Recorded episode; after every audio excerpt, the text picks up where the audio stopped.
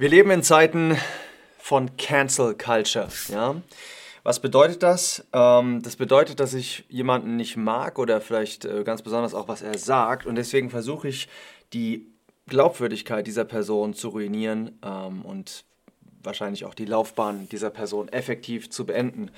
Und ähm, man möchte eigentlich so eine Person zum Schweigen bringen. Den Höhepunkt haben wir gesehen, oder man könnte vielleicht auch sagen den Tiefpunkt, als Will Smith Chris Rock ähm, vor versammelter Mannschaft eine Ohrfeige gegeben habe. Vielleicht seht ihr hier das Bild, ihr kennt es sicherlich, ich habe das gesehen.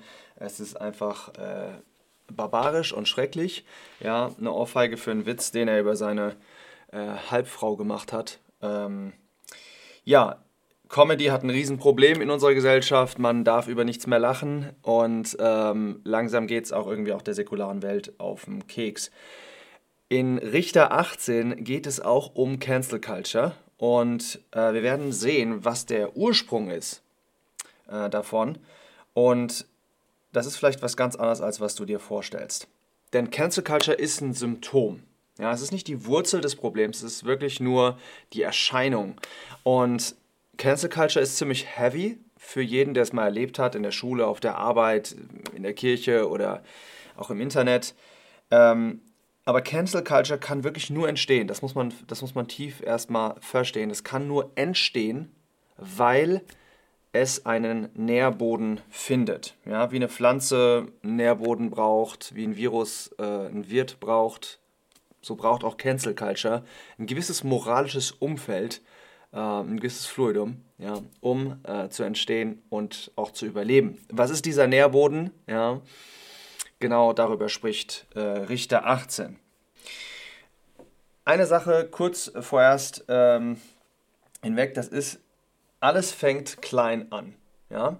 Äh, wir lesen zum Beispiel in Sprüche 6, äh, Vers 10, da steht ein wenig Schlaf, ein wenig Schlummer, ein wenig Hände falten, ja, um auszuruhen. Und die Armut, die kommt wie ein Draufgänger und die Not wie ein gewappneter Mann. Das heißt, du chillst ein bisschen und plötzlich kommt die Not um die Ecke wie so ein Ritter ja, und haut dich einfach um.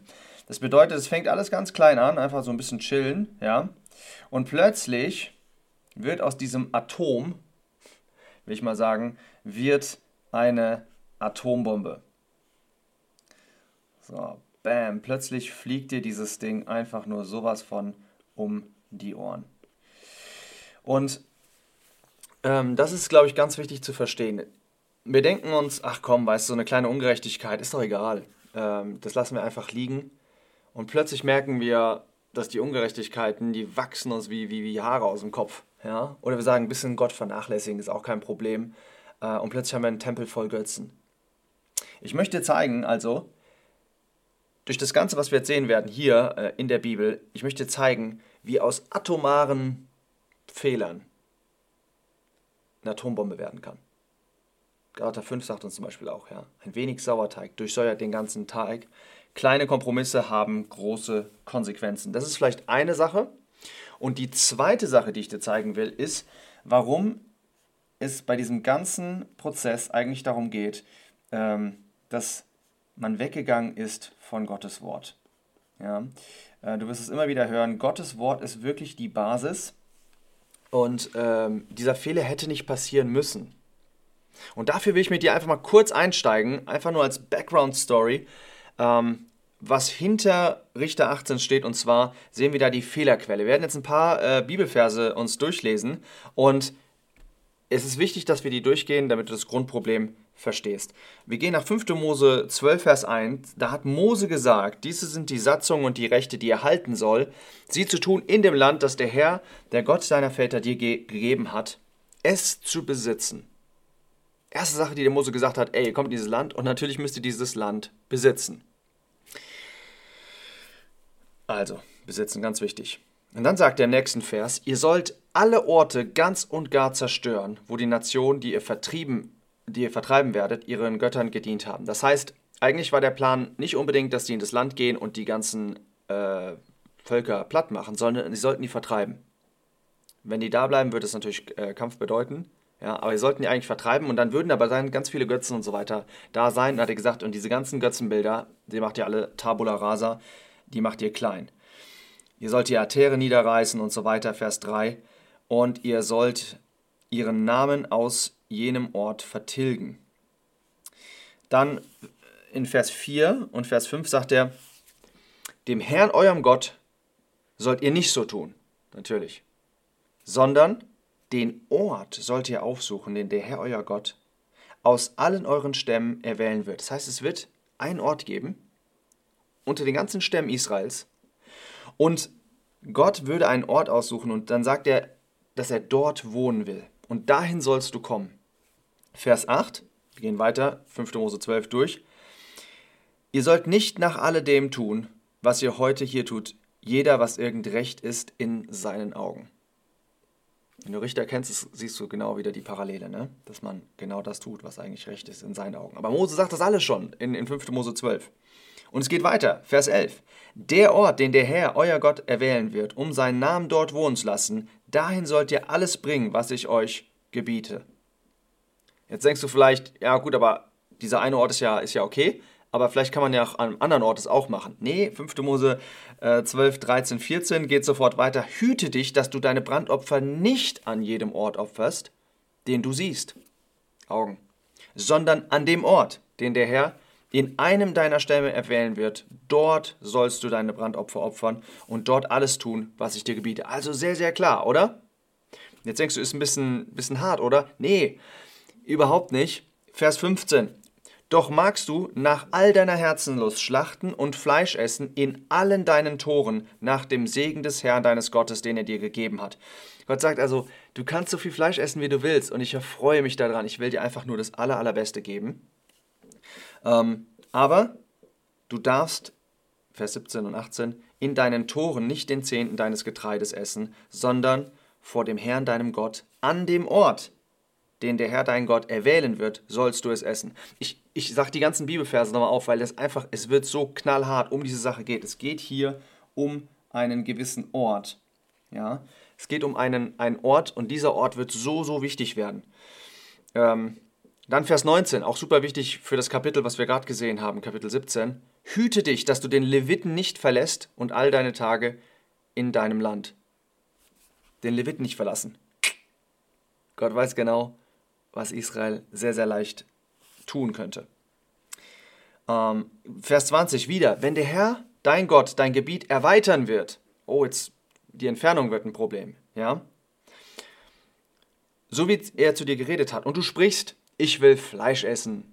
Weil deine Seele Fleisch zu essen begehrt, so darfst du Fleisch essen nach all deiner Herzenslust.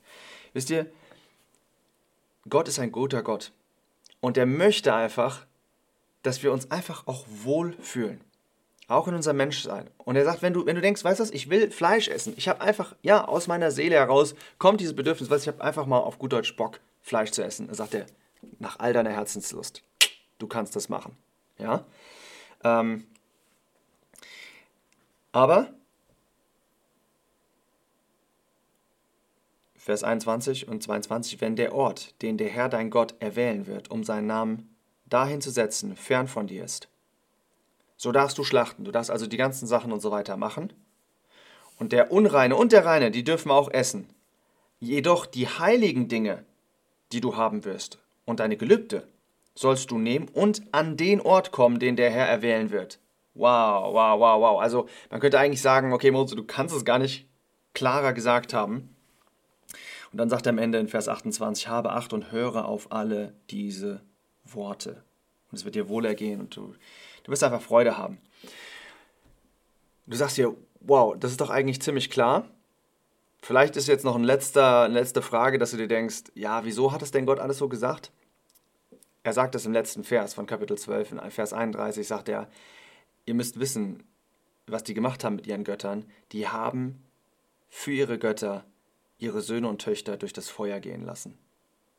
Einfach nur als kleiner Hinweis, ihr denkt, das sind jetzt vielleicht einfach so kleine, mini kleine atomare Probleme, ja.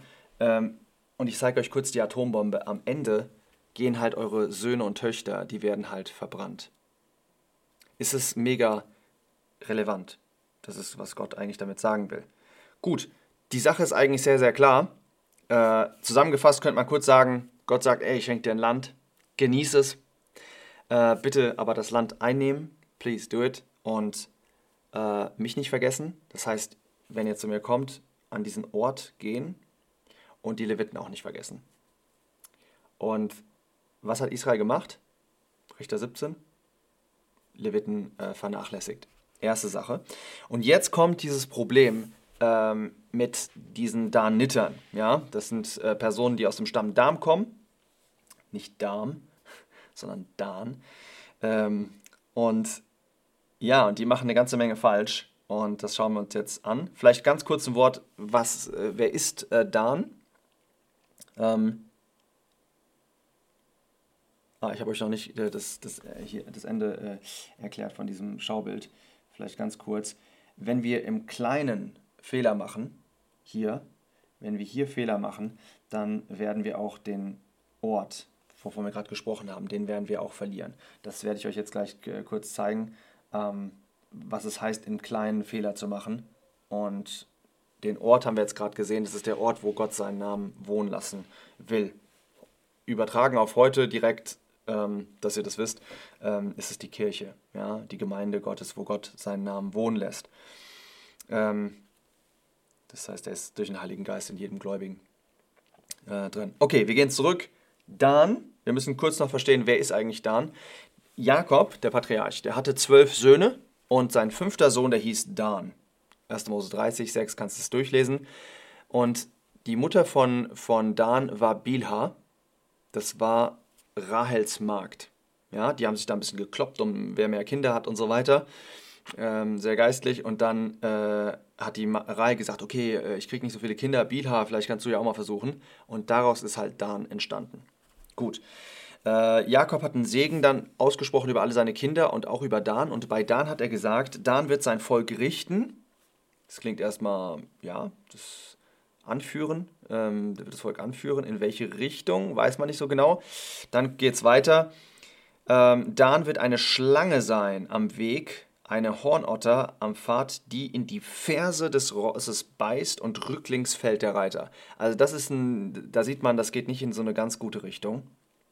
Ähm, diese Prophezeiung von, von Dan werden sehen, dass es ein sehr ja, schlimmer äh, Stamm am Ende geworden ist. Ähm, gut, aber jetzt wollen wir wissen, woher kommt das Problem in Richter 18? Jeder der Stämme hat ein bestimmtes Gebiet zugewiesen bekommen. Aber Dan hat sein Gebiet nie ganz erobert. Die hatten hier, wenn wir haben hier einen Kasten drumherum, ähm, die hatten im, was ist das, Westen, so ziemlich in der Mitte, das mögen äh, Geografielehrer immer sehr, sehr stark, in der Mitte. Äh, in der Mitte, so im Westen, wenn du Israel die Karte vor dir hast, ähm, wir machen das mal hier in unserem Eck, machen wir das mal äh, hier an die Seite dran. Hier unten hatten die ihr Gebiet. Ja? Und dann hier unten in diesem Gebiet, ähm, da war äh, Ekron. Ja? Und das haben die nicht eingenommen. Die haben Ekron nicht eingenommen, deswegen gab es hier ein Problem. Die hatten im Süden von ihrem Gebiet, hatten die das Gebiet nicht eingenommen. Und ähm, das kannst du nachlesen im, im, ersten Kapitel von Richter, also ist relevant für unsere, unsere Geschichte. Ähm, das war eine sehr fruchtbare Gegend ähm, und das hat dazu geführt, dass die ein bisschen eingeengt waren. Die waren nicht ganz abgeschnitten von der Küste, die hatten noch ein bisschen Platz, aber das war alles ziemlich eng, die ganze Geschichte. Und eine Sache, die auch sehr, sehr interessant ist, die hatten verschiedene Städte, zum Beispiel Zora, Ayalon, Ekron ähm, oder Joffa, Joppe, wenn wir auch sagen. Und das waren vier Städte, die den Leviten zugeteilt waren. Das kannst du in Josua, äh, Josua 19, kannst du das nachlesen, 21. Das bedeutet, Dan war auch der Ursprung ähm, des Problems für die Leviten. Das heißt, eine kleine Inaktivität, kleines Problem, einfach die Städte nicht eingenommen, oben in den Hügeln geblieben. In Richter 1 kannst du das durchlesen, da unten in der schönen, äh, im, im, im, schönen saftigen Gebiet ähm, da haben die Philister einfach gesagt, nö, kommt er nicht hin. Und da haben sie gesagt, ah, werden wir vielleicht doch nicht einnehmen. Ähm, die Sache ist ja auch nicht so schlimm. Ja, doch, es war halt doch schlimm. Denn hier unten wurde es jetzt ein bisschen zu eng und da haben die sich gesagt, hey, ähm, wir gucken mal woanders. Und sind weggegangen von dem Ort, wo sie eigentlich sein sollten, aber wo es halt diese fehlende Einnahme, äh, äh, wo sie es nicht eingenommen haben, das Land, und sind im Endeffekt dann auf ähm, ja, Auskundschaft gegangen. Sie haben auf den, den Geist Gottes nicht gehört, auf das Wort Gottes auch nicht, so wie das Wort Gottes das, Teil, das Land eingeteilt hatte, sondern sie sind einfach in ihren eigenen Gedanken nachgegangen, vor allen Dingen ihren Augen, nämlich Kundschafter. Wir gucken uns einfach mal ein bisschen um und schauen uns mal an, wie die Lage ist. Und äh, schicken fünf Kundschafter los, sehr interessante Parallele auch zu Josua, ähm, hat auch fünf Kundschafter ähm, losgeschickt, war auch jetzt nicht, das Endresultat war auch nicht das Beste. Äh, aber gut, man geht nach seinen, nach seinen Augen, weil man hat die Autorität Gottes eigentlich ähm, auf Seite gelegt. Ja, das ist, diese Sache zeigt eigentlich, dass die Autorität, ich mal mal hier eine Krone als Autorität, man hat die Autorität Gottes eigentlich auf Seite gelegt und sagt sich, du hast mir im Endeffekt nichts zu sagen. Gut, ähm, wo sehe ich das denn? Wo sehe ich denn, dass es ein, ein Problem ist in äh, Richter 18? Ähm, wir können Richter 18, Vers 3 lesen. Was wir bis jetzt gesehen haben, waren die ersten zwei Verse. Und jetzt äh, kommen wir zu dem Gespräch, was diese Daniter haben, als die jetzt losgehen und auskundschaften. Die kommen nämlich zu dem Haus Michas und werden sich jetzt mit dem Leviten unterhalten. Und ganz interessant sind die Fragen, die sie stellen. Die erste Frage ist, Kontext, also sie, als sie beim Haus Michas waren, erkannten sie die Stimme des Jünglings, des Leviten, und sie wandten sich dahin und sprachen zu ihm, Wer hat dich hierher gebracht? Erste Frage, wer hat dich hierher gebracht? Wer hat Autorität in deinem Leben? Wer hat dir gesagt, dass du eigentlich hier sein sollst? Die zweite Frage, was tust du hier? Tätigkeit. Und das dritte, was hast du hier? Das kann man auch übersetzen mit warum bist du hier? Ja, das eigentlich, da steht nur was hier. Ja, warum bist du hier oder was hast du hier? Da geht sehr, sehr stark du, du hier, warum? Also sehr, sehr stark deine Identität. Super interessante Fragen. Ähm, und noch interessanter, wie äh, Micha da antworten wird. Ähm, äh, sorry, wie der Levit antworten wird. Ähm, steigen wir vielleicht direkt da ein. Ja? Ähm, der Levit spricht dann zu ihnen und sagt, so und so hat Micha mir getan, und er hat mich angestellt, und ich bin sein Priester geworden. Okay, super interessant. Ähm, Micha, also der, der Levit antwortet ja gar nicht auf die erste Frage. Die erste Frage war, wer hat dich hierher gebracht? Und hier ist das Problem, was du siehst, ja es gab keine Autorität in seinem Leben. Es, die Autorität, die ihn dahin gebracht hat, das war ja seine eigene. Wir hatten das ja gesehen, dass er hingegangen ist, wo immer er es traf. Das heißt, er war selbst seine eigene Autorität. Er hatte die Autorität aufgegeben, genauso wie die Kundschafter auch von Dan. Die hatten Gottes Wort auf Seite äh, geschoben und waren auf eigene Faust, sehr gut, sehr gut Ausdruck, die waren auf eigene Faust, waren die losgegangen. Okay, und Jetzt ähm, kann er diese Frage nicht mehr beantworten. Und wenn du die Frage der Autorität nicht beantworten äh, kannst, dann wird die Tätigkeit auch sehr, sehr sinnlos. Was tust du hier? Also Autorität kann ich dir nicht beantworten. Du kannst zwar noch weiterarbeiten in deinem Leben, wenn du das nicht beantworten kannst, aber auf lange Sicht wird dein Leben sinnlos werden und du wirst deine eigene Identität verlieren. Ja, wir haben das sehr, sehr stark gemerkt, auch in unserer westlichen Welt. Wir haben äh, im 20. Jahrhundert sehr, sehr stark Gottes Wort verworfen. Und es ist wie wenn du bei einer Quelle die Quelle verstopfst. Das Wasser fließt noch weiter. Die Tätigkeit geht noch weiter. Die Leute gehen noch, arbeiten noch weiter. Die gehen auch teilweise noch weiter in die Kirche und so weiter. Nur, irgendwann stellt sich doch die Frage, was mache ich hier eigentlich? warum mache ich die Dinge? Und am Ende kommt die Frage nach der Identität, wer bin ich eigentlich?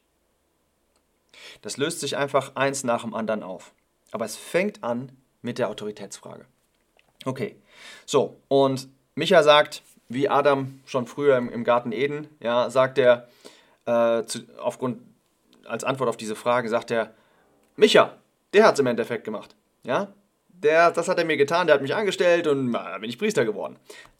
War ja keine Antwort auf die Frage, wer hat dich hierher gebracht? Du bist ja eigentlich hierher gekommen erstmal. Ja? So.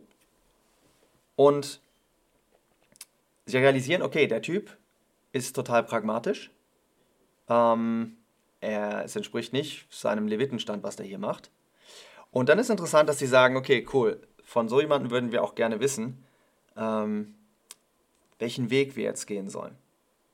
Sie sagen, befrage doch Gott, damit wir wissen, wo wir hinziehen sollen, damit es uns gelingt. Und was sagt er? Natürlich sagt er, zieht hin in Frieden. Ja? Interessant, dass falsche Propheten immer sehr oft sagen, Frieden, Frieden. Ähm, er sagt, geh hin in Frieden. Vor dem Herrn ist euer Weg, auf dem ihr zieht.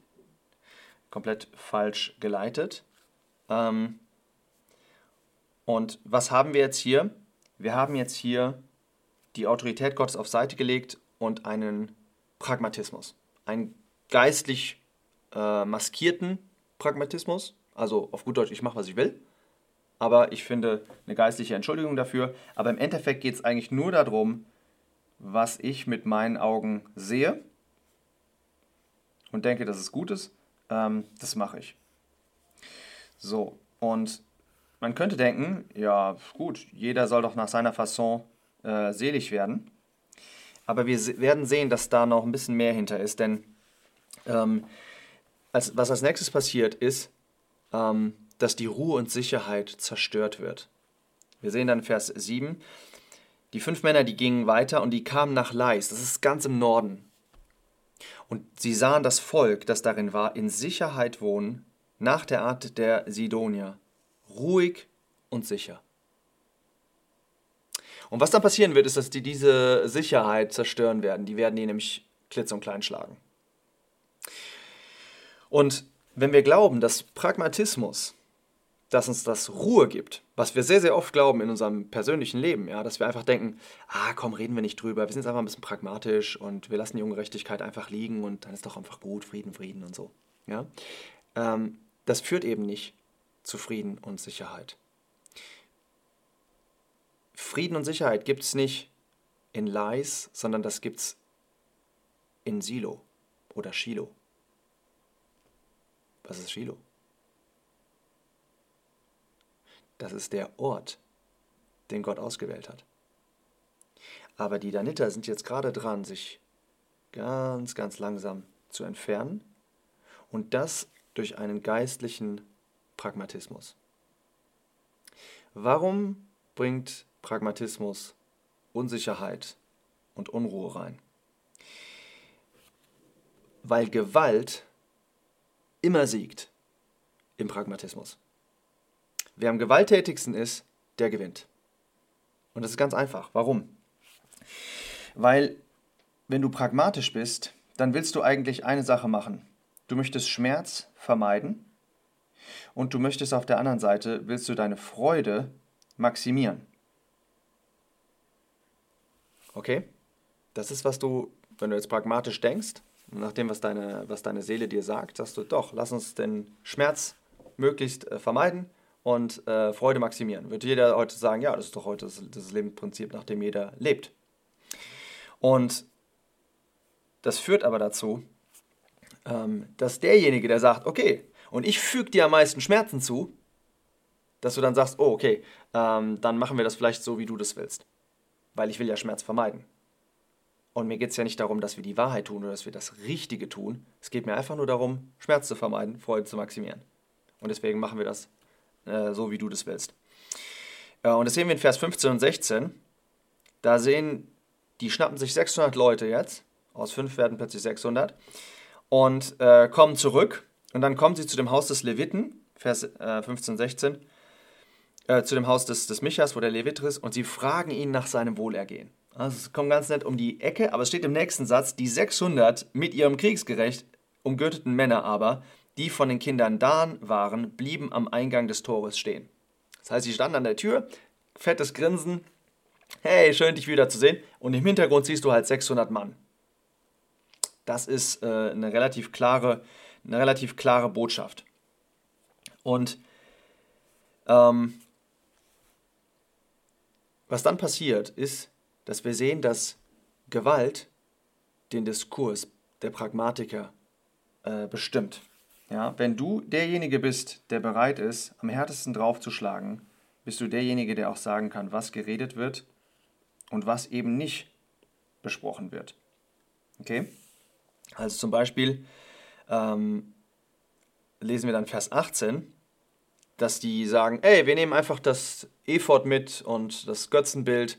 Und dann sagt der Priester so, hey, was macht ihr denn gerade? Was tut ihr? steht da. Antwort, schweig. Ja? Leg deine Hand auf deinen Mund und geh mit uns. Und sei uns ein Vater und ein Priester. Es ist besser für dich, Priester zu sein für das Haus eines einzelnen Mannes oder Priester zu sein für einen Stamm und für eine Familie in Israel. Da wurde das Herz des Priesters froh und er nahm das Ephod und die Teraphim und das geschnitzte Bild, genau das, was er eigentlich gerade gesagt hat, was falsch war, und er ging mitten unter das Volk. Okay? Die haben ihm einfach gesagt, Junge, halt einfach die Klappe, du bist ein Pragmatiker, das wissen wir, du hast selbst äh, Kompromisse eingegeben und wir gehen einfach nach deinem eigenen Prinzip. Warum willst du für einen Typen ein Priester sein? Sei es doch für ein ganzes Volk, ist doch viel besser. Und der Pragmatiker, der will einfach nur Schmerz vermeiden und Freude maximieren. Deswegen ist er total froh und sagt, klar, das, was ich gerade, wo gerade mein, noch mein Gewissen geschlagen hat und gesagt hat, hey, ist vielleicht nicht gerade so gut, genau das werde ich jetzt tun. Aber er muss halt damit leben, dass er nicht reden kann. Ja? Man verbietet ihm die Sprache. Aber es ist ihm egal. Es geht ihm nicht so stark um Autorität. Wer keine Autorität anerkennt, hat auch keine eigene Autorität. Und wer Gottes Wort verachtet, dessen Wort wird auch verachtet. Aber das ist ihm eigentlich egal, weil es geht ihm nicht um die Wahrheit, sondern es geht ihm einfach nur um sein persönliches Wohlbefinden. Dann kommt es zu, zu Micha. Ja, Micha ist auch dran. Und dem Micha sagt man eine ähnliche Botschaft, nämlich äh, Vers 24 und 25. Da sagt er Micha, meine Götter, die ich gemacht habe, habt ihr mir genommen. Und dazu den Priester, ihr seid weggezogen, ihr habt das geklaut. Und was habe ich noch? Was für ein Satz. Und was habe ich noch? Und die Daniter sprachen zu ihm, Lass deine Stimme nicht bei uns hören, damit nicht Männer heftigen Gemüts über euch herfallen und du dich und dein Haus ums Leben bringst. Wahnsinn. Was sie dem im Endeffekt äh, sagen ist, auch dir, mein lieber Pragmatiker, sagen wir einfach nur halt die Klappe. Weil hier herrscht nicht das Recht der Götter oder Gott, ja, sondern der Menschen. Du hast dir einen Gott gebaut und wir haben deinen Gott geklaut. Und wer will jetzt sagen, ob das eine besser ist als das andere? Es gibt sowieso keine objektive Wahrheit mehr. Es geht hier einfach nur darum, wer der Stärkere ist. Und das haben wir doch jetzt irgendwie festgestellt, oder? Guck dir die 600 Leute an und die sind heftigen Gemüts. Und wenn du willst, dann machen die aus dir ähm, klein geschnetzeltes. Gut. Ähm, aber die es ist sehr interessant zu sehen, was er, was er sagt, dieser Michael, der sagt, was habe ich noch? Ihr habt mir diesen Gott weggenommen und ich habe ich hab eigentlich gar nichts mehr. Und das ist eine Ohrfeige, eine Ohrfeige eigentlich für Gott, der das hier alles sehr, sehr neutral erzählt. Es ist kaum Wertung eigentlich in diesen Geschichten drin. Man muss wirklich ganz genau schauen, um zu sehen, was Gott wirklich denkt über diese ganze Sache. Aber was für eine Ohrfeige hier, was habe ich noch? Du hast immer meinen Götzen genommen, ich habe ja gar nichts mehr. Doch, du hast alles noch. Du hast Shiloh. Und da ist die Gegenwart Gottes, da kannst du immer hingehen und da ist Gott persönlich, kannst du treffen. Den Gott, den du dir gemacht hast, das war einfach nur ein Ballast. Und der ist gerade runtergefallen, der ist gerade zerbrochen, du hast eigentlich gerade eine Riesenbefreiung erfahren. Aber für Micha hatte der gar nichts mehr. Und wer nicht Gott hat, der hat wirklich nichts. Und wer nichts hat, der hat auch nichts zu sagen. Und das ist genau, was der Micha erfahren muss. Ja? Er hat sich weggewendet von seinem Gott, er hat sich seinen eigenen Gott geklaut, äh, gebaut, aber dieser äh, Gott konnte ihm dann auch sehr, sehr leicht geklaut werden und somit alles, was er dachte, gehabt zu haben. Ja, wir hatten gesehen, aus, einer, aus einem Atom wird eine Atombombe. Der Priester in Richter 17 hatte sich einen Götzen gemacht und ins Haus gestellt. Und am Ende kommen wir raus bei einer Geschichte, wo im Norden Israels plötzlich ähm, ja, so ein Götze steht und im krassen Kontrastprogramm zu Shiloh, wo immer noch die Gegenwart Gottes ist. Und ich finde es so bemerkenswert, wie am Ende steht, das sehen wir am Ende von äh, Vers 30 und 31, da steht, und sie stellten das geschnitzte Bild Michas. Es war das geschnitzte Bild Michas. Der Micha war, ist dann schuld, dass da so ein geschnitztes Bild oben in Dan steht. Die Daniter stellen dann oben in Lais, in ihrer neuen Stadt Dan, stellen sie dieses geschnitzte Bild Michas auf, das er gemacht hatte. Alle Tage, jetzt kommt's, da das Haus Gottes in Shiloh war. Da sieht man doch, dass Gott eine Wertung reinlegt. Dass er sagt, ja, jetzt ist da oben dieses, dieses Götzenbild, aber unten in der Mitte von Israel, da ist immer noch das Haus Gottes in Shiloh. Wow, wow, wow, was für eine, was für eine sehr, sehr krasse Ansprache. Ähm, aus Dan ist nichts mehr geworden danach. Ja? Dan hat äh, Israel nur weiter in den Götzendienst äh, getrieben. Und es ist interessant, dass es eine Vorbereitung ist, auch für eine Sache, die für uns zukünftig ist. Denn wir können sehen, ja, aus, aus verschiedenen Aspekten, wenn man sich die Offenbarung anschaut und auch die Prophetie von, von Jakob, dass aus Dan wahrscheinlich der Antichrist kommen wird. Ähm, wir sehen, dass Dan, also ganz Israel wird gerettet werden, das ist auf jeden Fall auch klar wie das im Römerbrief steht, und auch Dan wird gerettet werden. Aber wir sehen das in der Offenbarung, sehr, sehr interessant, Offenbarung 7. Ähm, da werden die 144.000 Versiegelten, die Juden sind, da wird gezeigt, aus welchen Stämmen die kommen. Und es ist ganz interessant, dass der Stamm Dan da nicht gezeigt wird. Dass er ganz am Ende der Geschichte, ja, wie das in Ezekiel 48 auch gezeigt wird, natürlich Dan auch sein Erbteil haben wird. Aber während der Zeit äh, der Offenbarung sehen wir Dan nicht aufgelistet. Und wir sehen eher, dass aus Dan ähm, ja, eine Schlange kommen wird. Etwas sehr, sehr Böses. Alles fängt an, dass man das Wort Gottes auf Seite gelegt hat, die Autorität Gottes auf Seite gelegt hat, pragmatisch geworden ist, dann dementsprechend gewalttätig geworden ist. Ähm, andere müssen dann plötzlich schweigen, äh, wenn Gewalttätige kommen. Und am Ende haben wir knallharten Götzendienst in Israel sehr sprechend, äh, denke ich, auch für unsere Zeit.